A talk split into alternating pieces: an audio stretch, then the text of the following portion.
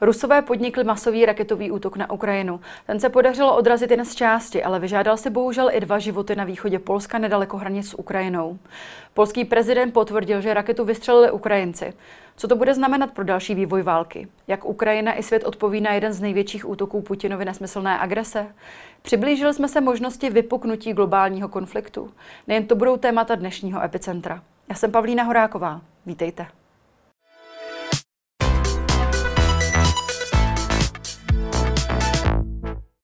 Ve spojení jsme s českým velvyslancem při NATO Jakubem Landovským. Dobrý den do Bruselu.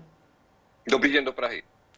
Pan Landovský v Polsku v úterý zahnuli při expoze rakety dva lidé. Podle předběžných zjištění se ukrajinské ozbrojené síly snažily zastavit ruskou přiletající střelu. Že šlo o Ukrajince potvrdil už i polský prezident Duda, který tedy mluví o nehodě. Jak to vnímáte vy, tento incident? Vnímám to úplně stejně, stejně to vnímá i generální tajemník a stejné vyznění měl i dnešní zasedání Severoatlantické rady, kde jsme v první řadě eh, všichni kondolovali našemu polskému kolegovi, panu velvyslanci Šatkovskému, eh, k těm nešťastným úmrtím a zároveň s tím jsme vyjádřili plnou solidaritu eh, Polsku v rámci tohoto incidentu. Ale to nejpodstatnější je, že se jedná o, řekněme, nehodu, která nemá konsekvence napadení aliančního území, které by potřebovalo k tomu, aby eh, bylo napadením nějaký úmysl. Byla to v podstatě neumyslná věc. A rozhodně je důležité si uvědomit, že skutečným vyníkem té situace je Rusko, které provedlo bezprecedentní útok na ukrajinskou infrastrukturu, na civilní infrastrukturu, tudíž válečný zločin a ukrajinská protivzdušná obrana na to jenom reagovala a v žádném ohledu nemůže být eh, viněna z toho, co se potom následně stalo. Mm-hmm. Co to vlastně tedy znamená tento moment pro NATO a pro spojence? Je to opět moment, kdy jsme eh, prokázali jednotu a schopnost vypořádat se s nenadálými situacemi. Přece jenom to, co zuří na východ od alianční východní hranice, je skutečně válka. A každá válka eh, je stejná v tom, že eh, je nepředvídatelná. Všechny plány, všechno se změní v momentě, kdy dojde k tomu ozbrojenému střetu, přináší různé okolnosti. Tohle je jedna z nich, která se asi musela stát v nějakém horizontu ale jak jsem říkal prvé, to nejpodstatnější je, že to není zamýšlený útok na alianční území, ale je to nešťastná náhoda, eh, která vyplynula z snahy Ukrajiny bránit se, čemuž jí eh, svědčí charta OSN a eh, k čemuž jí samozřejmě pomáhají spojenci a nejen spojenci, ta skupina zemí, která pomáhá Ukrajině daleko širší. A mimochodem i dnes se setkala na svém koordinačním zasedání takzvaná ramštejnská skupina. Mm-hmm. Co říkáte na tu ruskou retoriku? Protože Rusové se zdá být, uh, že mají ve všem jasno. Podle ex-prezidenta Medvěděva jde nyní o snahu Západu posunout se k další světové válce. Šéf stále mise Ruska při OSN Polianský tvrdí, že jde o snahu vyprovokovat přímý střet mezi Ruskem a NATO se všemi následky tedy pro svět. Co, jak to vnímáte vy? Nikdo na západě nemá v úmyslu uh, se posunout k přímému střetu uh, s Ruskou federací žádná z členských zemí. Dokonce ani Ukrajina nemá jiný zájem, než jenom dobít eh, zpátky své vlastní území. Nikdy neměla v úmyslu uh, napadnout uh, Rusko. Ta věc je samozřejmě nesmysl. Je to plně v souladu s tím, co si přejí naši lidé. Je to v souladu s tím, že Aliance má, řekněme, obranou povahu, což myslím, že prokázala tím velmi uměřeným přístupem k tomu konfliktu, kdy její hlavní úloha tkvěla v tom, že chrání své území před případným ruským útokem, a to formou odstrašení. A je vidět i z hlediska pozornosti, kterou eh, tato nešťastná událost přitáhla, že ta alianční záruka platí, platí pro naše občany a eh, na rozdíl od, eh, řekněme, třeba lidí na Ukrajině, které musí trpět každý den raketové útoky alianční území, až na tady tu jednu nešťastnou náhodu je zatím ušetřeno těch hrůz války. Říkáte nešťastná náhoda, která přilákala velkou pozornost, ono se není čemu divit, přece jenom tam přišli dva lidé o život. Mě by zajímalo, co znamená tedy tato událost pro samotné Poláky. Myslíte si, že mají důvod k obavám, řekněme, trnout, k čemu dojde příště? Tak Poláci jsou známí tím, a to historicky, že mají jasnou představu o své bezpečnosti, která samozřejmě pramení z toho, že Polsko na poměrně dlouhou dobu z důvodu rozdělení mezi tehdejší velmoci přestalo existovat. Eh, polská eh, politická reprezentace i veřejnost napříč vnímá Rusko jako hrozbu a dobře si uvědomuje, že tím eh, vyníkem skutečným není ukrajinská strana, ale ruský bezprecedentní útok na civilní infrastrukturu na Ukrajině. Myslím, že na polském odhodlání Ukrajině pomáhat, to rozhodně nic nezmění. Poláci navíc věří tomu, že aliance je skutečně funkční ochranou jejich národní bezpečnosti a já nejenom, že neočekávám změny v návaznosti na ten, na ten současný nešťastný incident, ale já neočekávám změny ani do budoucna, ani při třeba změně politické reprezentace Polska. Polsko je velmi čitelný aktér a vždycky dávalo kladlo důraz na to, že je teď třeba, řekněme, snížit eh, tu ruskou hrozbu. A k tomu skutečně dochází. Rusku dochází munice, Rusko není schopné vyrábět, není schopné vyrábět tanky, opravovat bojovou techniku a skutečně ten konflikt může eh, za předpokladu, že nebude eskalovat třeba v té nukleární rovině, eh, skončit tím, že Rusko vyčerpá svůj potenciál, řekněme, způsobit eh, silově mimo své území a měnit politiku v ozbrojený konflikt. Neočekává se ale i nějaké navýšení obrany, aspoň při polských hranicích? To už se, myslím, i projednává. Hmm, navýšení obrany pro, provedlo Polsko po zasedání jejich eh, bezpečnostní rady států rozhodli o zvýšení bojové pohotovosti některých konkrétních jednotek. Tady se bavíme o doméně vzdušného prostoru, takže ta ochrana vzdušného prostoru je asi prioritou, ale jak říkám, Polsko nejenom, že bere tu obranu vážně, ono navíc poskytuje své území k, řekněme, transferu té podpory Ukrajině, ať v oblasti zbraní nebo humanitárního materiálu. Je to země, která přijala veliké množství uprchlíků a Poláci rozhodně nemají nějak zkreslené představy o tom, co se na Ukrajině děje a jsou si vědomi eh, všech rizik a jsou, eh, řekněme, naprosto ukázkovými spojenci z hlediska ochrany východního křídla a pomoci Ukrajině. Hmm. No by se dalo říct, že svět si trošičku oddechnul, když jsme slyšeli zprávy o tom, že eh, Rusové vyklízeli své pozice v oblasti Chersonu. Teď ale tady přišel obrovský masivní útok, jeden z největších, co se týká celého konfliktu, teď mezi Ukrajinou a, a Ruskem. Mě by zajímalo, polský prezident Duda mluvil již se šéfem na to Stoltenbergem, ale třeba také s americkým prezidentem, s německým kancléřem. Přinesla tato událost nějaké výraznější znepokojení mezi těmi světovými špičkami? Jak to vůbec hodnotíte, ty jejich reakce? Přinesla a dokonce se k tomu vyjádřili i špičky světové politiky na summitu eh, G20. Opět ty, ty message byly stejné. Oni potvrdili eh, odhodlání Ukrajinu eh, podporovat, soudili ruskou agresi, vyslali jasný signál toho, že jakákoliv nukleární eskalace toho konfliktu bude mít konsekvence a ukázali velikou jednotu.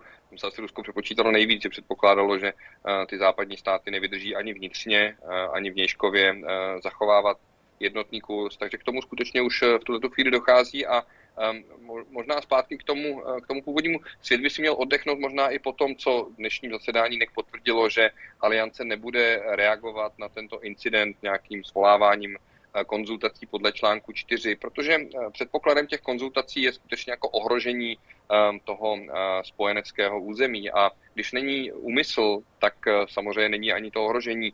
Zároveň to potrhává ještě jednu věc, kterou by bylo dobré zachovat a to je nějaká schopnost komunikovat třeba po vojenské linii, vyloženě technicky, i s ruskou stranou, mm-hmm. aby se dalo předejít nějaké, nějaké, nějakému nedorozumění, aby zkrátka bylo možné i, i podobné věci vyřešit eh, pomocí komunikace. To je prostě věc, která v rámci každého konfliktu má otevřená. Taková úplně základní komunikační linka, kde se dá vyjasnit, eh, co který akt eh, znamená, aby nedošlo k jakési nekontrolované eskalaci, což si skutečně nikdo nepřeje. Ty myšlenky na to, že si Západ přeje eskalaci toho konfliktu a přímé zapojení, jsou skutečně zcestné, to nikoho nenapadá. Hmm. Vy jste zmiňoval tu aktivaci článku 4. Od rána slýcháme možnost aktivace článku 4 či 5 Severoatlantické smlouvy. Mohl byste stručně vysvětlit, co by to vlastně znamenalo? Velice rád. Víte, eh, aliance je postavena okolo toho, že jsme všichni spojenci, že jsme vůči sobě vázáni eh, skutečně závazkem pomoci v případě ozbrojeného konfliktu. Tak aliance vznikla v roce 49 a, eh, tak funguje i v 21. století. A ten takzvaný článek 5, který stipuluje tu povinnost spojenců přispěchat na pomoc tomu ohroženému spojenci nebo spojenci, který se ocitl ve válečném stavu, tak je ještě doplněn dalšími dvěma souvisejícími články i v systematice toho textu. To je článek 4, který umožňuje každé zemi, ale je to na žádost země, není to bod, který předkládá generální tajemník, sezvat ostatní spojence k bezpečnostním konzultacím, které mají um, vysvětlit uh, nějakou, nějaké ohrožení, kterému ten konkrétní spojenec čelí. Uh, stávalo se tak v minulosti uh, z důvodu terorismu nebo z důvodu, uh, řekněme, toho ruského útoku. Třeba já jsem spolu s kolegy požádal generálního tajemníka o svolání eh, konzultací podle článku 4 24. února eh, v době toho ruského útoku a hned ráno se aliance sešla myslím velmi bleskově, a, a přijala určitá opatření k posílení společné obrany. A teď ten článek 4, pak ještě článek 6, který vysvětluje, co je cílem toho útoku, protože to netýká jenom toho území členských států, ale týká se třeba i plavidel v Atlantickém oceánu. Má to zkrátka takové geografické dovysvětlení a to je v podstatě jádro té alianční, té alianční funkce, kterou je to, že nejsme jenom členové jedné organizace. Jsme skutečně spojenci a vnímáme eh, hrozby vůči jednomu jako hrozby vůči všem a to dělá z aliance tu unikátní bezpečnostní garanci, která chrání jednu miliardu lidí a, a přináší na svou stranu řekněme, obrovský potenciál. Je to více jak polovina světového HDP a um, neustále se potvrzuje a je to vlastně dobře, uh, že aliance je to skutečně platnou a zásadní bezpečnostní zárukou pro Českou republiku a dalších 30 spojenců. Doufáme, že nás bude brzy 32, že dojde skutečně ke schválení přijetí Švédska a Finska a aliance mm. skutečně výrazně posílí na tom, na tom severu, což může pomoci i Ukrajině, protože Rusko bude muset, eh, řekněme, distribuovat svoje síly třeba i v návaznosti na rozšíření aliance jinak. Mm-hmm. Ten výbuch rakety na polském území um přinesl úplně přirozeně obavy z toho, zda se ten konflikt může nějakým způsobem rozšířit právě i za hranice Ukrajiny. Um, je na místě se nějakým způsobem strachovat, co přijde dál? Není. Um, je na místě se uklidnit a přesně nesnažit se okamžitě z jakékoliv zprávy, jakkoliv senzační, být ten první, kdo z ní vyhodnotí nějaký eh, výsledek a začne na tom výsledku stavět uh, nějaká rozhodnutí. Uh, Aliance reagovala uh, ve veřejném prostoru dneska v poledne. Eh, k tomu útoku došlo, myslím, včera ve tři hodiny odpoledne. Eh, ten jeden den byl tak akorát eh, provést ty základní úkony. To šetření stále probíhá, ale to, k čemu jsme došli, tak veřejnost už ví. Bude se to třeba dopřesňovat. A je zkrátka dobré si na tomto příkladu uvědomit, že to není jednoduchá věc, vyšetření takové věci. Máte radarové obrazy, máte nějaké trosky, a není důležité být první, je důležité být ten e, nejpřesnější a teprve na těch přesných základech se dá stavět nějaké validní další rozhodnutí o tom, jak naší bezpečností dále. Hmm. Ještě poslední otázka. My jsme právě vnímali již od samého rána vůbec takovou opatrnost, e, co se týkalo vyjadřování se k samotnému incidentu. Ale ukrajinský prezident Zelenský ten označil ten výbuch rakety v Polsku za vzkaz Ruska samitu skupiny G20 a podle AFP řekl, je mezi vámi teroristický stát, jemuž je třeba se bránit. Jak toto vyjádření hodnotíte tedy ve světle toho zjištění, že ta raketa, ač ruské výroby, byla vystřelena Ukrajinci? Tak ona samozřejmě nebyla vystřelena na Polsko, ona sledovala uh, ten, tu, tu ruskou raketu, která, kterou měla uh, za úkol sestřelit a k tomu dalšímu, čemu došlo, tak to je věcí toho, uh, toho vyšetřování. Ale jak já to chápu, co prezident Zelenský chtěl říci, je, že tím primárním um, zodpovědným aktérem je Rusko, ta věta o teroristickém státu, kterou mimochodem, eh, myslím, zmínil i eh, Český zahraniční výbor pro obranu, eh, pro, pro zahraniční věci, tak parlamentu České republiky, tak ta vlastně znamená, že Rusko se dopouští útoků na civilní cíle. Mm-hmm. Se záměrem ne vojensky dosáhnout nějakého mm, cíle, ale se záměrem trápit podlomit civilní obyvatelstvo Ukrajiny. A to je válečný zločin. A proto ta e, myšlenka, která má samozřejmě dalekosáhlé konsekvence na to, že lze vůbec vést debatu o tom, že nějaký stát se dopouští státního terorismu, tak rezonuje v některých zemích. Některé země, myslím, Baltská země jedna, jestli to bylo, jestli to bylo e, Litva nebo Estonsko, dokonce tu atribuci toho teroristického chování tomu ruskému státu skutečně přisoudili. To si domnívám, že měl pan prezident Zelenský na mysli, ale omlouvám se, my jsme dnes jednání a já neměl čas hmm. si ten jeho výrok eh, pořádně prostudovat. Hmm. Měla by se Ukrajina, nebo myslíte si, že se plánuje Ukrajina nějakým způsobem omluvit, i když to nebylo na, když to nebylo, řekněme, na schvál, když to řeknu takhle úplně laicky, tak přeci jenom dva lidé přišli o život. Já bych to nechal na, na Ukrajincích, já to nebudu v tuto chvíli komentovat ani, ani, ani vyžadovat. Hmm. Já se domnívám, že Ukrajina si je pevně vědoma toho, Eh, že komunikace v tom konfliktu je naprosto klíčová pro um, zachování té jednotné fronty, která Ukrajině pomáhá. A to od prvního dne toho konfliktu. Pokud by nás Ukrajinci 24. letošního roku, února letošního roku nepřesvědčili o tom, že efektivně brání svoji zemi, tak mohlo být všechno eh, jinak a věřím, že Ukrajina eh, v tom veřejném prostoru dále zachová tu vysokou kvalitu té své veřejné komunikace, a, a, ale víc bych si netroufal to komentovat. My se skutečně soustředíme teď na dokončení toho vyšetřování a na věci, které se týkají spojenecké obrany a zároveň tedy pomoci Ukrajině, zejména v té oblasti protizdušné obrany, která se ukazuje jako klíčová. Já si myslím, že je skvělé, že většina těch raket, valná většina těch raket ukrajinské protizdušné obrany dosáhla svých cílů a zničila ruské rakety mítící na jejich zejména energetickou infrastrukturu. Bylo to, myslím, skoro 70% mm-hmm. zničených ruských raket v tom bezprecedentním útoku. Musíme zkrátka pro ten, jak se říká, pro strom lidi nevidí les, tak my pro um, strom uh, toho jednoho incidentu uh, na, na, na polské straně nesmíme přehlédnout les ruských raket, který uh, každý den uh, útočí na ukrajinská města a civilníci. Mm-hmm.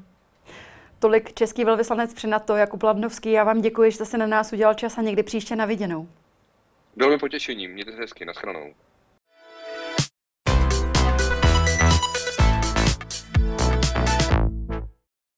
Ve studiu teď vítám bezpečnostního analytika a náčelníka vojenské policie Otakara Foltýna. Dobrý den. Dobrý den.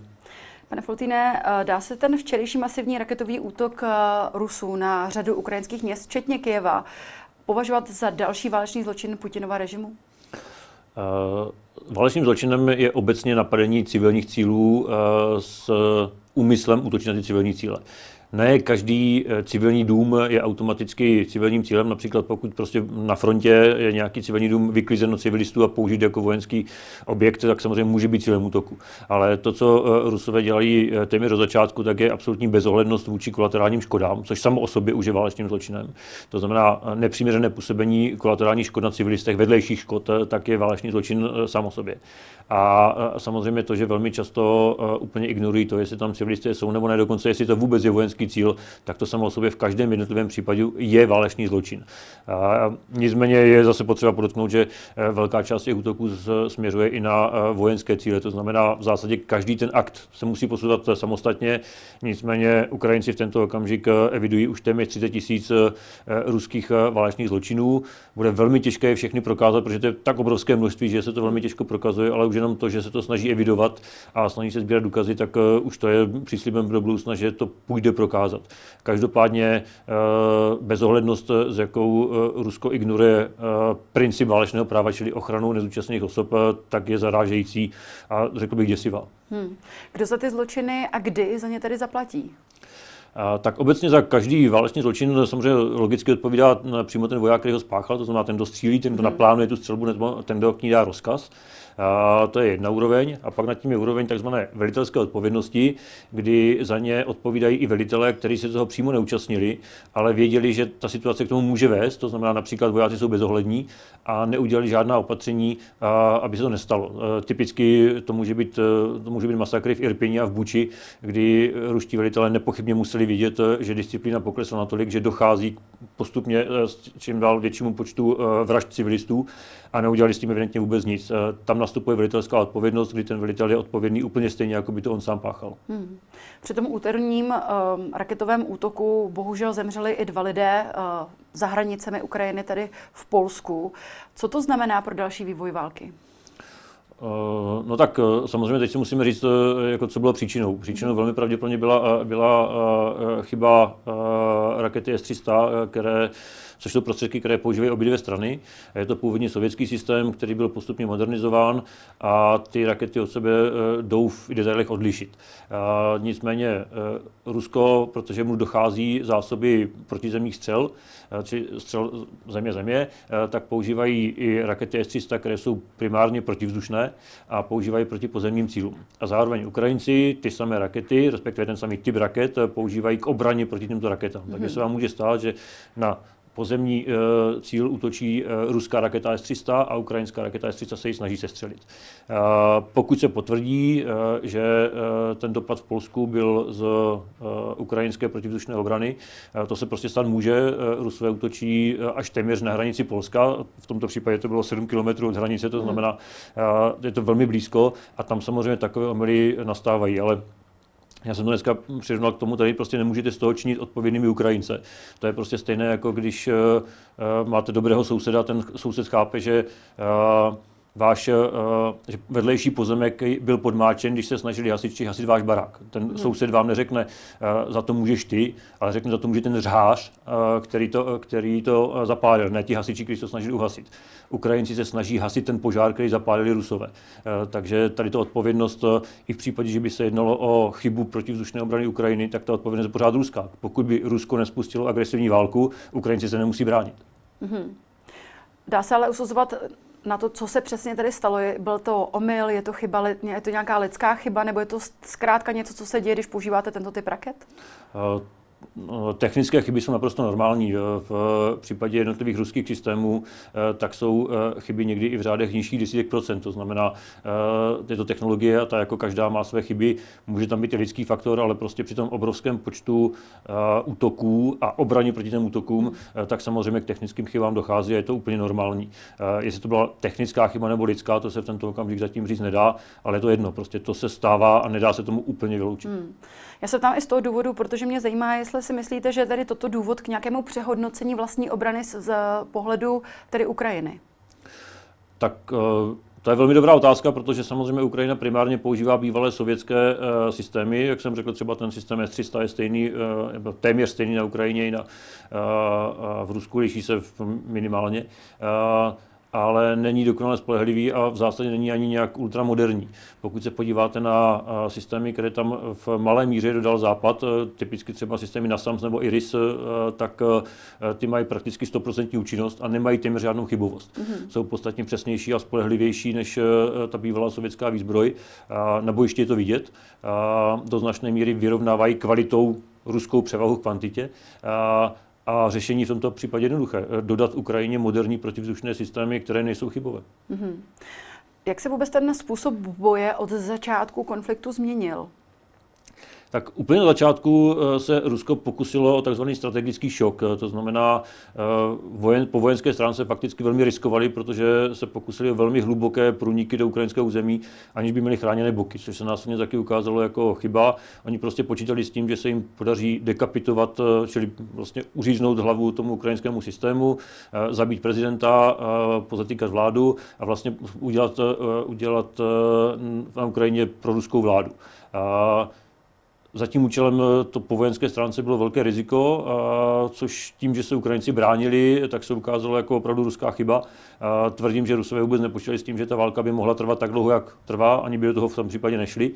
Ale ten pokus o strategický šok eh, byl způsoben tím, že si ohromně věřili v tom, že se Ukrajina nebude fakticky téměř vůbec bránit.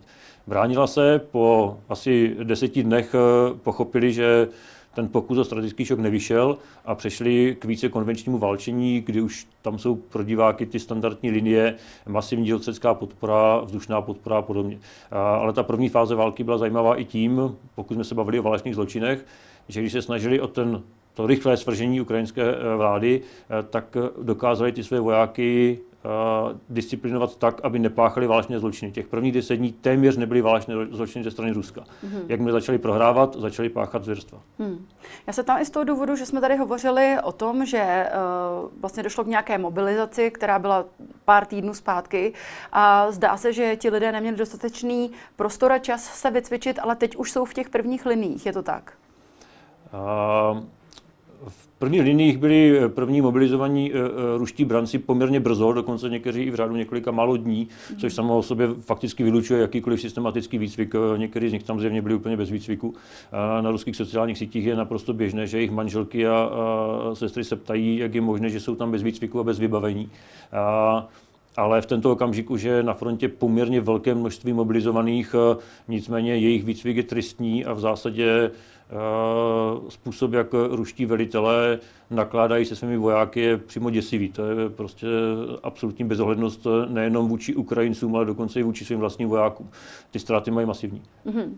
Jak jsou na tom právě s množstvím zbraní? Protože my neustále slýcháme to, že Rusko tím, že je odstřižené, tak, eh, tak by mělo postupně eh, mít menší a menší možnosti využívat ty zbraně. Nicméně ale i Rusko má svoje spojence. Víme, že používají drony například z Iránu. Tak jak si vedou, co se týká dodávek ze zbraní? Mají stále dostatek na to, aby ten konflikt pokračoval i nadále?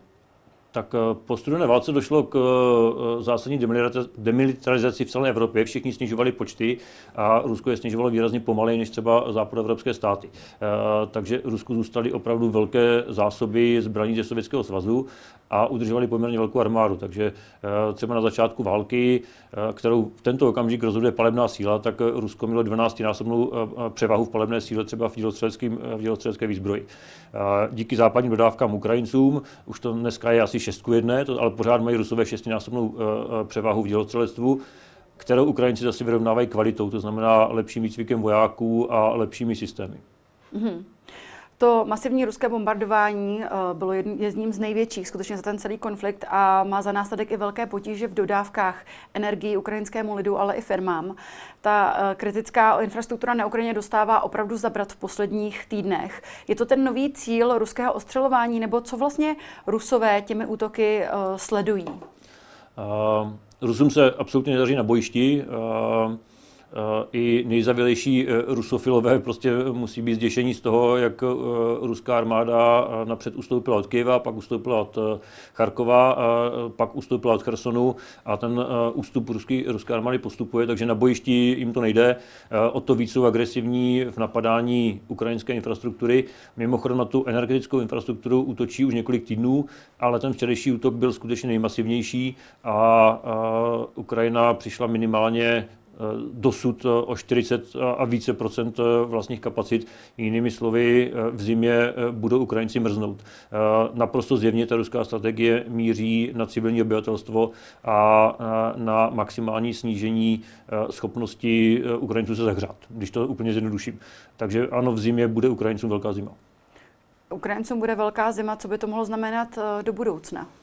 Tak samozřejmě, že to bude eh, znamenat eh, vnitřní migraci. Prostě uh, Ukrajinci se budou snažit dostat do té západní části Ukrajiny, která je zasažena o něco méně, byť třeba ty včerejší útoky byly rozprostřené vlastně po celém území Ukrajiny.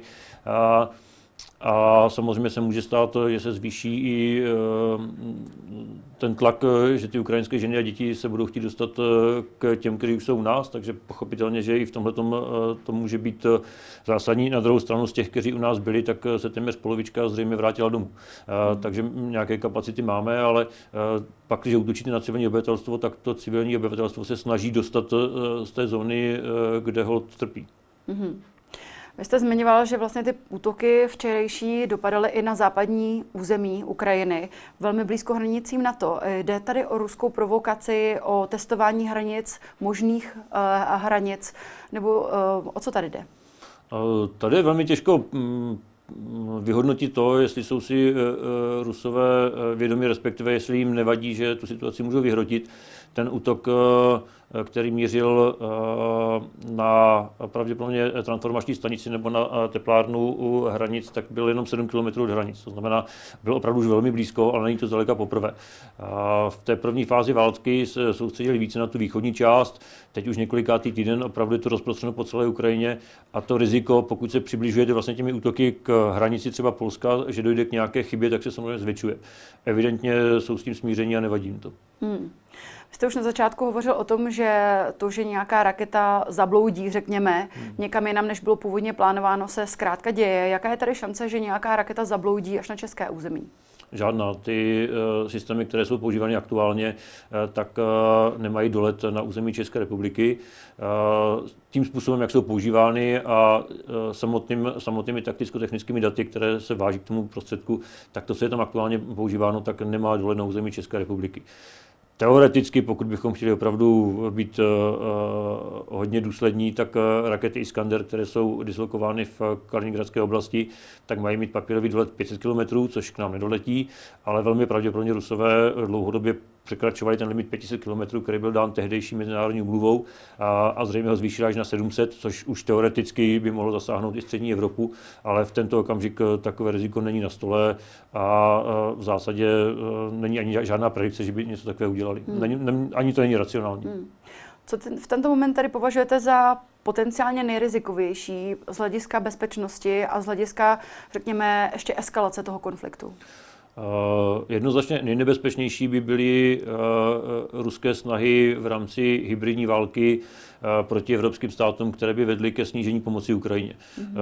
Ukrajinci v tento okamžik mají víc vojáků než zbraní. To znamená, oni mají relativně velké množství vojáků, kteří jsou ochotní a připraveni bojovat, ale zdaleka ne pro všechny mají zbraně a v oblasti těžké výzbroje prostě Rusko má podstatně větší sklady. Taky Rusko je populačně třikrát větší země rozlohou, se to ani nedá srovnat. To je prostě obrovský stát proti malému.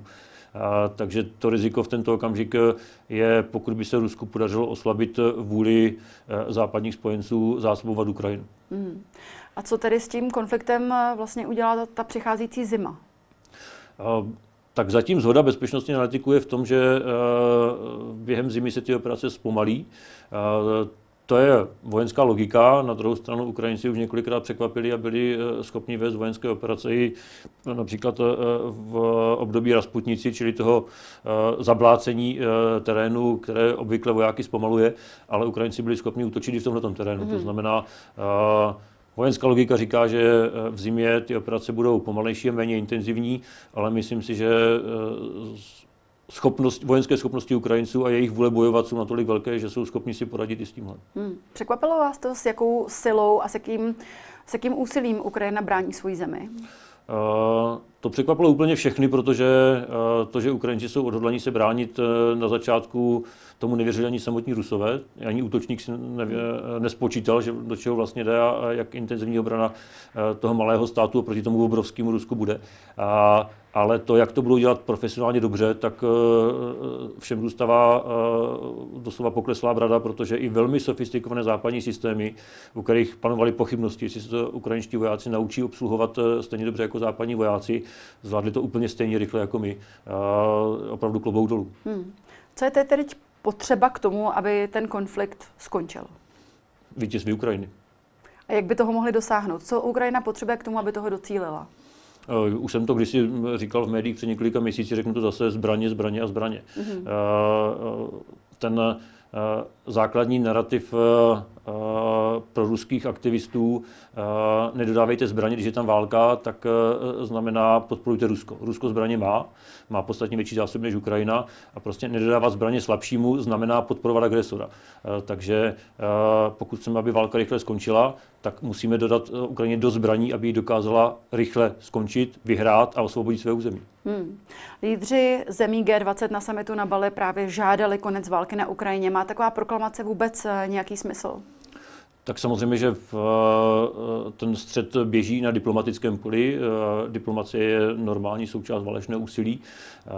Dokonce je to jeden z těch nástrojů takzvaného hybridního válečnictví. Pokud zneužíváte diplomatické nástroje, což Rusko dělá, takže vůbec nepodceňuju diplomatické řešení a obecně ten diplomatický, ta diplomatická soutěž prostě běží v tomhle, v tomhle poměrně intenzivně.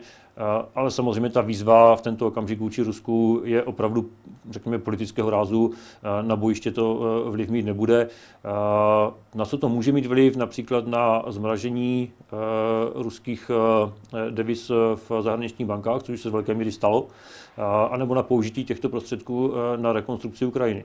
Prostě agresor odpovídá za škody, které způsobil a Ukrajina bude potřebovat reparace, aby znovu obnovila to, co tam Rusové rozmlátili. Když říkáte, že agresor zodpovídá za to, co, za škody, které způsobil, co si pod tím mám představit, že v momentě, kdyby tedy Ukrajina vyhrála a jsou tam způsobené škody, takže by Rusko za ně nějakým způsobem potom bylo donucené platit? Tak eh, eh, to je jedna z funkcí mezinárodního práva, eh, že škůdce odpovídá za škody. V tomto ohledu, byť jinak je to mezinárodní právo velmi odlišné od vnitrostátního, tak v tomto ohledu je to podobné, prostě odpovědnost, odpovědnost za následek. To znamená mm. stát, který dopustil, že dochází k nějaké, k nějaké škodě, a zejména pokud je ta škoda v důsledku vojenské agrese, což je vůbec ten nejhorší zločin, který můžete spáchat, tak takový stát odpovídá za ty škody tím, že je musí nahradit. Hmm. Samozřejmě, že to není otázka na stole teď, v tento okamžik Rusko je prostě agresivní režim, ale jen bych znovu podotknul, neexistuje na světě nic horšího, než porušit chartu OSN útočnou válkou. Nic horšího nemůžete udělat. A Rusko to udělalo.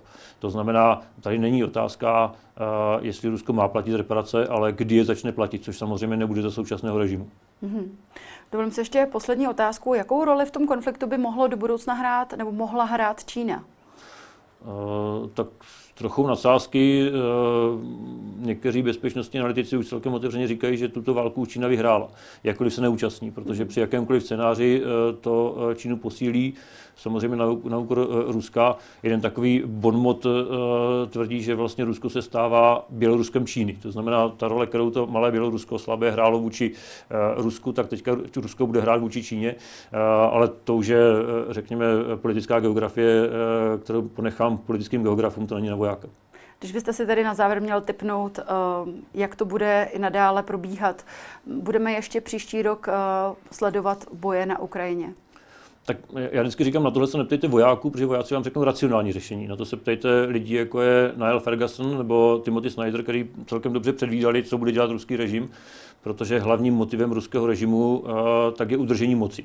Ten režim je z principu kriminální, uh, kremelský režim je kriminální režim uh, a jako takový se jí chová. To znamená, jeho hlavní motiv Eh, je udržet eh, svoji moc i za cenu, eh, že zabíjí desítky tisíc Ukrajinců a desítky tisíc vlastních vojáků. Na těch životech jim nezáleží ani v případě vlastních lidí. Takže tady je vojenská predikce velmi těžká, protože kdykoliv může dojít k tomu, že ruský režim se zhroutí, nebo při nejmenším bude třeba nahražen ten stávající. Je tam velmi silný tlak od jestřábů, od, od takzvaných siloviků, kteří pochopitelně mohou mít tendence dojít nějaké změny, ale pak už se bavíme v zásadě o mafiánském boji o moc, akorát, že to není v nějakém středně velkém městě, ale je to ve státě, který má 140 milionů obyvatel. Takže za ten, v tomto okamžiku Ukrajinci tahají za další konec provazu, postupně byť velmi e, draze a ze ztrátami dobývají své území a, a chovají se neuvěřitelně hrdině, mm-hmm. ale a, jak rychle vyhrají, bude do značné míry dáno tím, jak rychle ruský režim uzná, že prohrával. Tolik bezpečnostní analytik a náčelník vojenské policie Otakar Foltin. Já vám děkuji, že jste se na nás dnes udělal čas a někdy příště na viděnou. Děkuji za pozvání. A to už je z dnešního Epicentra vše. Já jen připomenu, že záznam tohoto dílu společně s těmi ostatními naleznete jako vždy na blesk.cz. Já se s vámi pro dnešek loučím a těšíme se opět zítra. Na viděnou.